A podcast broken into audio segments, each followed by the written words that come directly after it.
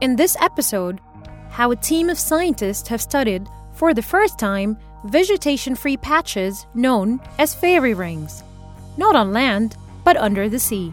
Welcome to the Nature Middle East podcast, broadcasting from Cairo, Egypt. Every week, we highlight exciting research and stories of emerging science in this region.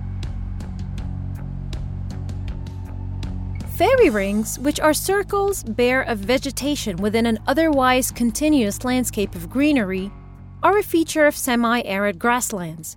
But new research reveals that the same patterns of landscape occurs in meadows of seagrass underwater, and these can provide a doorway to understanding plants that share a single ancestor known as clonal plants anywhere, including those on land. This is a new episode of Nature Middle East podcast. I'm Pakina Maimer.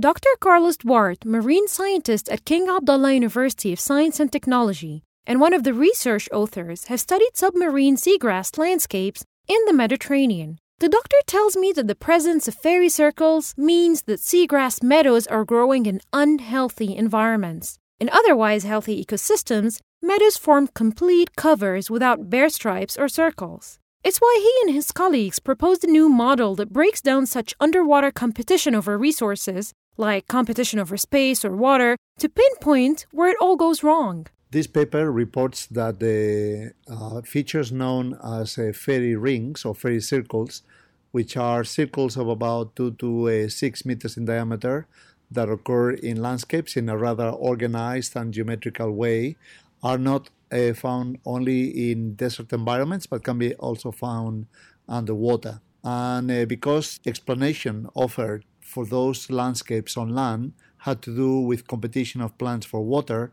Obviously, this does this will not apply to the presence of these features in submarine meadows of seagrasses.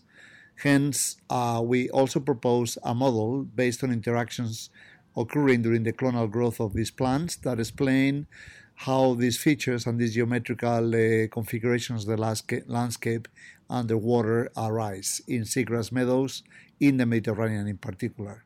There are two types of interactions in which plants can compete with the environment negative and positive, or more likely, interactions that can promote plant growth or throttle it. Dr. Duarte talks to me about a new model that he and his colleagues have come up with that can be applied to these plants, terrestrial or otherwise. Because the fairy uh, circles or fairy rings that we describe in seagrass meadows in the Mediterranean are occurring underwater, where there's obviously plenty of water. Therefore, the explanation of competition for water being responsible for the development of these features doesn't hold. So, in our paper, uh, we propose a new model which actually is not specific of uh, seagrass and can apply to, to uh, plant populations elsewhere on land, for instance is based uh, on interactions between the plants themselves. So uh, these interactions have two components. One, a local interaction where plants compete for some resource and there's some negative interactions between them. And in the particular case of the seagrass, these interactions uh, have to do with competition for space and also the fact that uh, an increased load of organic matter due to highly productive areas of crowded meadows then produce a sulfide when this organic matter decomposes, and this sulfide then kills the plants. So where uh, plants develop a high density, then eventually halos of mortality occur that expand to develop these circles. But also the model requires for the stability of the landscape that there should be some positive interactions between the plants. And those are positive interactions occurring at length scales of tens of meters. And in the particular case of seagrasses, these have to do with the dissipation of wave energy and the capacity of the seagrass to avoid sediment loss and erosion by dissipating wave energy through the effect of the entire canopy of the meadow. And it is the interplay between these negative and positive interactions that lead to the development and permanence in time of those uh, fairy circles.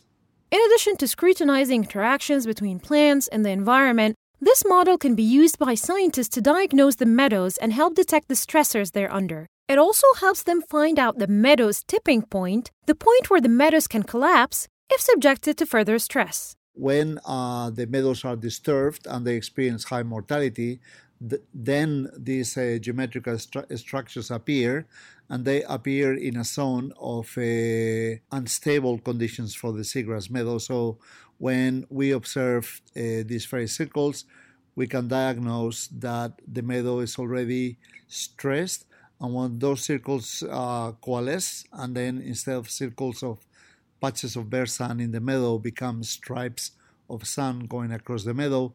Then that signals a further deterioration of the meadow and the meadow will then be closer to a tipping point and be closer to collapse with further uh, stresses.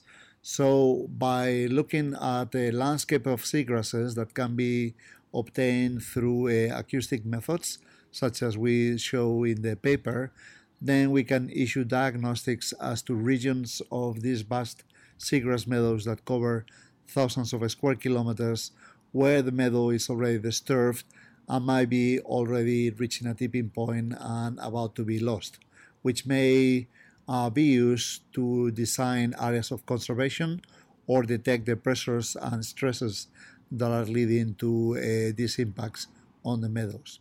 I'm very grateful that Dr. Duarte took the time to talk to me about this new exciting research with lots of potential for conservation. Similar stories and more are available online by logging onto our news and feature portal at nature.com slash East. Make sure to check out our story on coral bleaching and how scientists use sugar to induce it in the lab. You also don't want to miss our story of how a regional boycott of Qatar has affected research in the region. It's all there.